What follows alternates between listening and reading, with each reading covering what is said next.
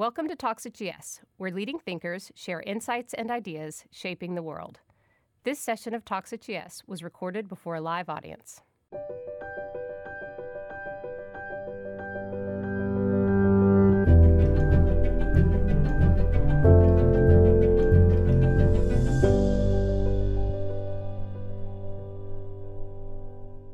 For those of you who don't know John really is one of the great business leaders of our time. You're currently executive chairman of L1 and broadly still active across the energy industry. Many of you will know John from his time as CEO of BP. And then, of course, has written a number of books, and we'll touch on your latest, Make, Think, Imagine, Engineering the Future of Civilization, and we'll get to that in a moment. David, why don't we just start and give everyone a little bit of career advice. You spent most of your career at BP. You started at the very bottom of the organization and worked your way through. How did you go about building your career at BP? What were some of the lessons learned? What, some advice for the people here? Well, good afternoon. The reason I joined BP is my father, my dear late father, told me to get a real job.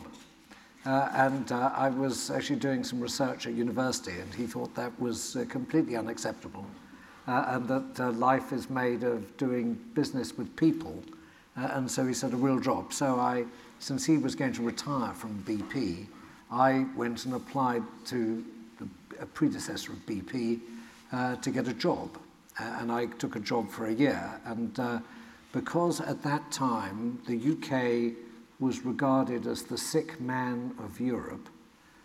It's remarkable how things keep coming around. I actually left the country and went to the United States and didn't come back for 20 years. So I got a job first and they said, sure, we'll take you to the US.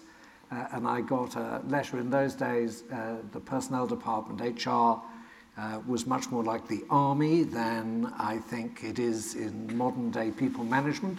So the letter read, Dear Brown, your posting to Anchorage, Alaska is confirmed. This was not my idea of the United States at all, what a great experience. And so I went and did field work as an engineer for a couple of years. And I actually learnt about the business by being put with the basics of the business, which was, all business starts with someone doing something to create a product of some sort, whether it's software, hardware, a commodity, something they created. And the best thing I ever did was figure out that that's what happened, and you had to attend to that if you wanted to be in business, and you may as well learn about that early on.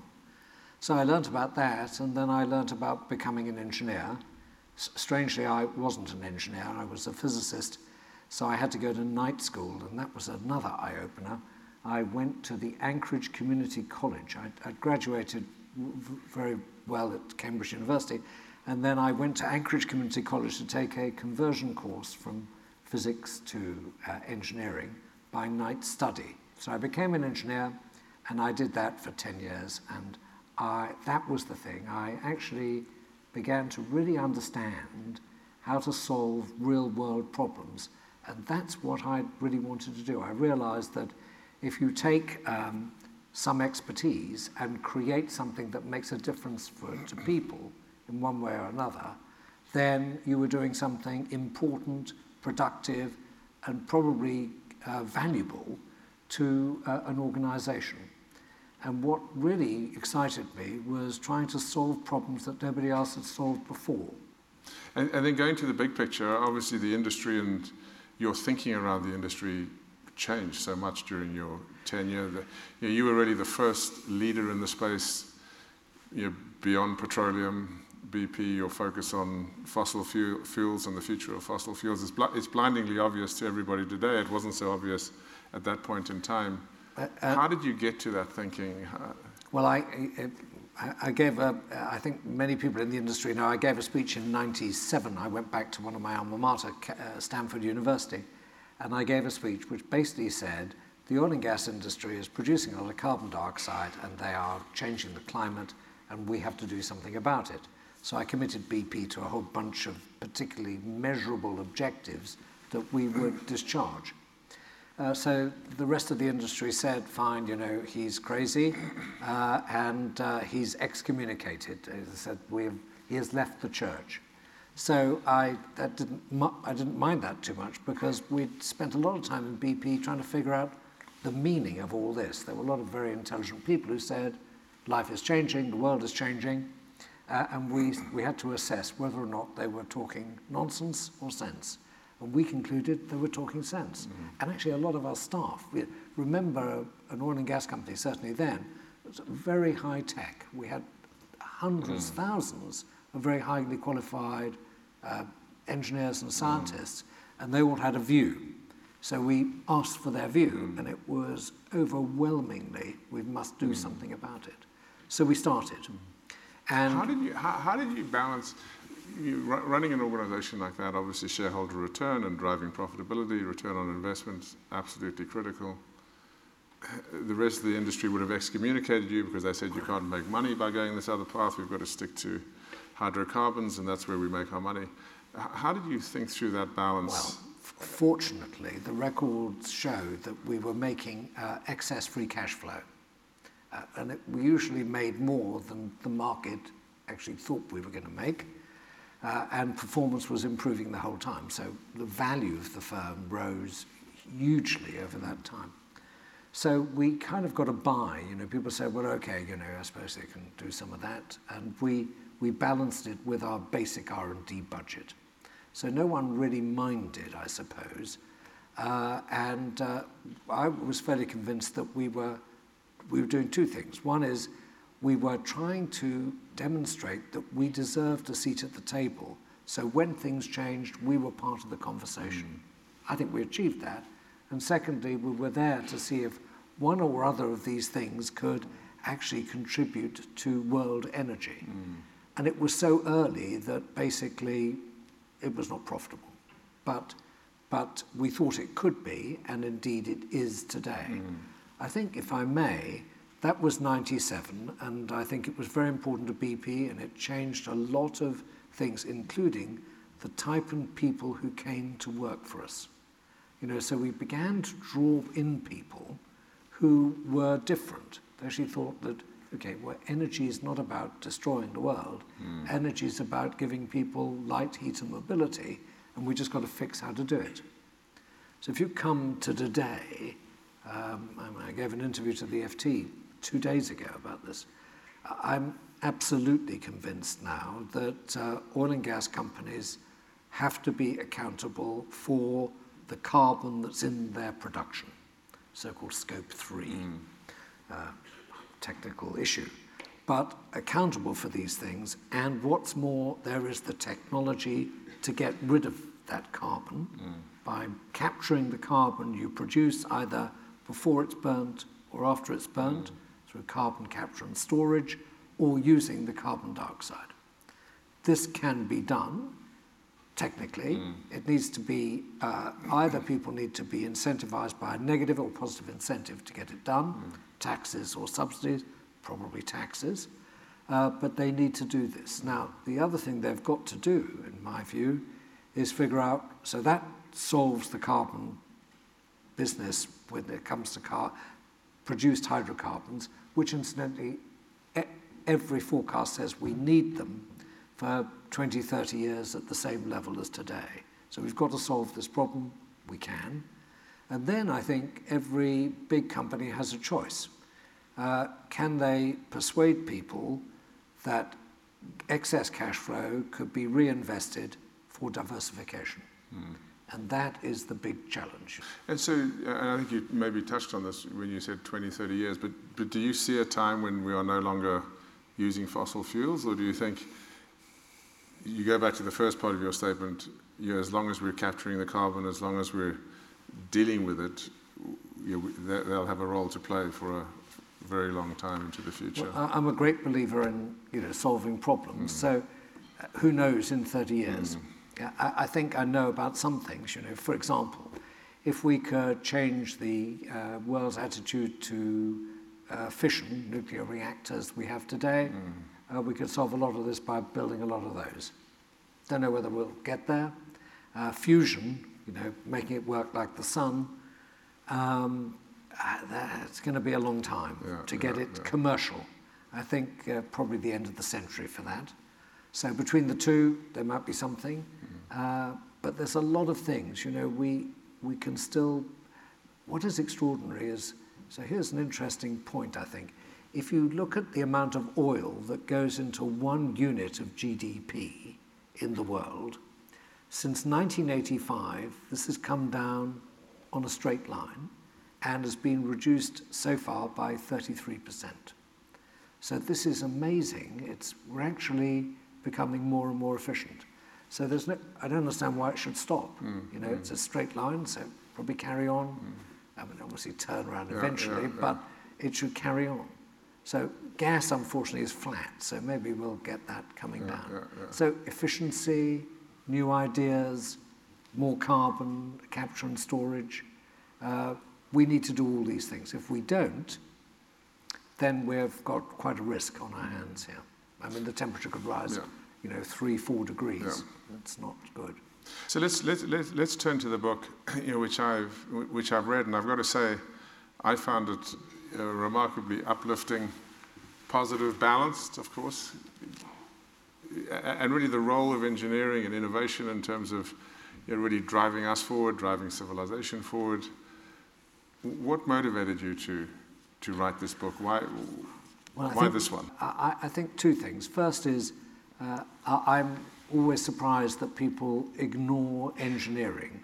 And when you talk about civilization to people, as I do, you know, with all the things I do in the not-for-profit area, they'll talk about arts and humanities and plays and movies, and quite right too. They're very important things to stretch and enlighten the mind and educate people. But actually, they're all founded on one very simple and basic point, which is an engineering platform. That's what civilization's about. And I think people don't appreciate it, and when they look at it, very often they get scared. And I wanted to sort of reset the table a bit to say, you know, this is very important. I'm not saying to you that, you know, engineering rules the world and forget everything else. That's naive. But I would say to you that you have to think about this, and it's really important because it will shape the future of the world as it has in the past, and look at what happened in the past, and it will shape the future, and you have to be part of that. And a lot of people want to check out. They don't actually want to recognize it. Let's talk about the role of regulation in technology, because you can see the political discourse, and you see Zuckerberg in front of Congress, social media, privacy issues, you know, robots putting people out of work. How do you think about, I guess, speed of change, adaptation, role of regulation? Well, it was one of the reasons I wrote the book, is to try and get people, if people could just sort of get up to speed a bit on what's really happening here and not overreact. For example, we've been worrying about the impact of automation on jobs for a very long time. Even when I was at Cambridge, I remember, this was a long time ago, going to meetings where they said, what are we going to do when computers come on desks and people have all this leisure time? I haven't seen this. You see it here in this building, actually, all these computers and this leisure. It does actually have a turnout that, compared with 120 years ago, the work weeks dropped by 50%. So we're down to, on average, and I do stress on average, I know that here we're in the top 1%, on average it's 36 hours a week. But there's no reason why that can't drop again. And, you know, obviously social policy has to change because we need different hourly wages, but actually we probably do need more people to do the one thing that machines will never do, which is to give people empathy. We need more people in empathy. As well as what I realized when you go to one of the companies I used to be involved with, Mercedes, and I still go there, is to see what happens in a factory now. In the olden days, you had these huge robots that were in cages that were scary and you couldn't go anywhere close to them. And they metal bashed, basically. Now you have robots which work with humans, and they provide, you know, a menu of parts, and they work together. Very sort of gentle approach. So it's not wholly clear what actually happens to employment, except for the fact chances are you need to be better educated to get a job, you know, which is a statement of the obvious. So I think a lot of these things can be diffused, but they're certainly very scary. So I think there's one thing about change. Incidentally, I think change is never as fast as we think it is. I notice with, in particular, you know, being inundated with lots of venture capital proposals is, you know, how people are amazingly naive on timescales. It just takes longer. And, you know, we've still been waiting, for example, for electric cars were going to be the thing 30 years ago. You know, I mean, there are a few. It just takes time, and there will be more, but it takes time. So that's the time scales, I think, is one thing. Maybe two slightly political questions. You know, one, inequality. You talked about you may need to be better educated. What does all of the say for that? And then secondly, the geographic, you know, the US has one approach to this, Europe has a different one, China, Russia maybe have a third. But let's start with inequality and then talk about the geographic balance and the impact that that'll have on growth in those different territories. So, well, first, everyone here I'm sure knows the data that, you know, when it comes to returns, returns went to capital, not labor, and it changed. So we're back to the same ratio of inequality as we had in 1920 today, because all the returns went to capital. So that probably is cyclical. I can't believe it'll carry on. Something will happen. Social policy will adapt. But equally, social policy has to, as it has done, it's continued to adapt over history, and I see no reason why it won't. So the laws change, social policy, regulation changes. And that's the point about regulation. I think so. It all keeps changing, and it should do. What it can't do, and this is where regulation has got a problem, is it can't keep track of things very often until it sees something going wrong. You notice a lot of regulation is kind of fixing a problem rather than preventing a problem. And so I think that's where people get very annoyed, you know.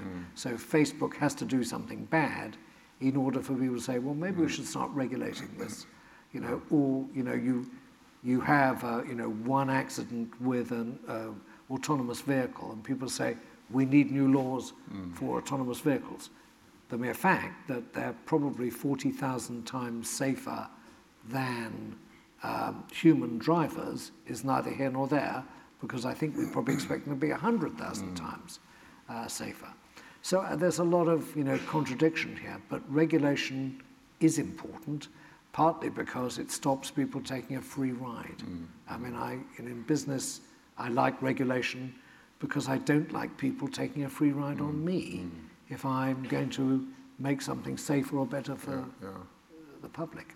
And let's talk about the US, Europe, China, different approaches. All very different, and the big issue is the transition. We know very well that in the long run, all this stuff sorts out. The big question is the transition. So in Europe, I think people are trying to soft land the transition. They're not succeeding. Look at the regional policy in the UK, for example, where they might have attended to London, but go to Leeds, it's a different matter. In China, it's all about managed activity of the population and managed activity of the educational system, which looks okay, except it certainly, and it's fine if you don't believe that people should have free choice, because they don't. And so there's a mix, I think, between these two extremes. The US has had this rather direct approach and has resulted in a more populist administration. You know, everything has a consequence. But I don't think you can't put the steel industry back together again. You certainly can't put coal mining together again. Nobody wants the coal, actually in spite of how cheap it is in some cases, but it's not cheap in the US. So you can't reconstruct things. You have to think about how do you redeploy or how do you change what a community can do. And communities will come and go. They will die. They do die. You just have to look at some of the ancient communities and you know that they do die on a continuous basis. And the world keeps moving on. The world keeps moving on. Just staying with politics, you're a member of the House of Lords, obviously. You've been in and around policymakers for a very, very long time. Has it always been thus as in the state we're in now? One question. And secondly, so much of this book is about thinking big plans, moving things forward. Do we have the political capacity in our systems now to make the decisions? Everything seems to be so fraught. And so my view is, as a general rule, you should expect politics to be irrational and very occasional. In other words, it's more about the announcement than it is the execution. It's about the short term than the long term. And you should also think of it as local, not global.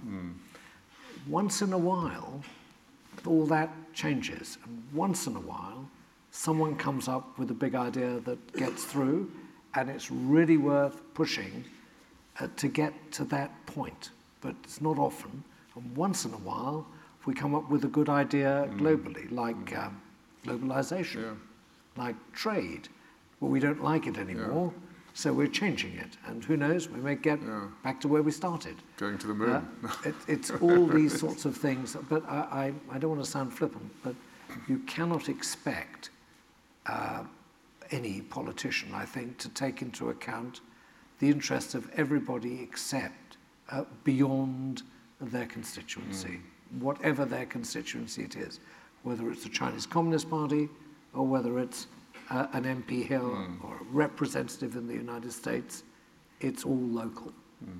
Maybe just one final question. There's so many examples of engineering practically solving problems in this book. If you had to look back over history, which is the most impressive technological? Can I pick two very simple ones? You can pick two? Yeah. So I think, first of all, I do think the hand axe was one of the extraordinary breakthroughs. To take a naturally shaped stone and to enhance it in order to cut up an animal and change completely the diet and therefore the evolution of the human. And that was an amazing thing. And the other thing, which I talk about in the book, which is a very simple thing, was the stirrup. The stirrup was the start of real engineered transportation. You could actually have more people ride a horse and control the horse than you could with bareback and all that sort of stuff. So the stirrup was the breakthrough that made it possible to change the face of the world, which is what it did. Two fantastic examples. John, thank you very, very much. Thank you.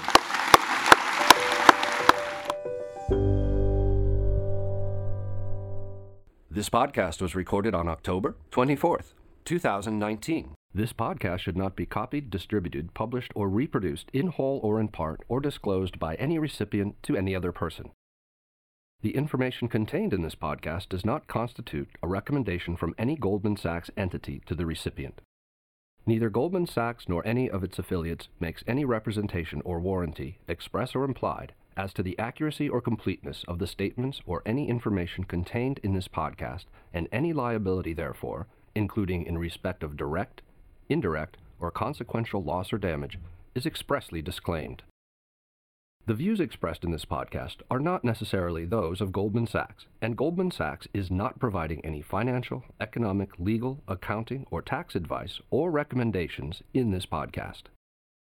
In addition, the receipt of this podcast by any recipient is not to be taken as constituting the giving of investment advice by Goldman Sachs to that recipient, nor to constitute such person a client of any Goldman Sachs entity.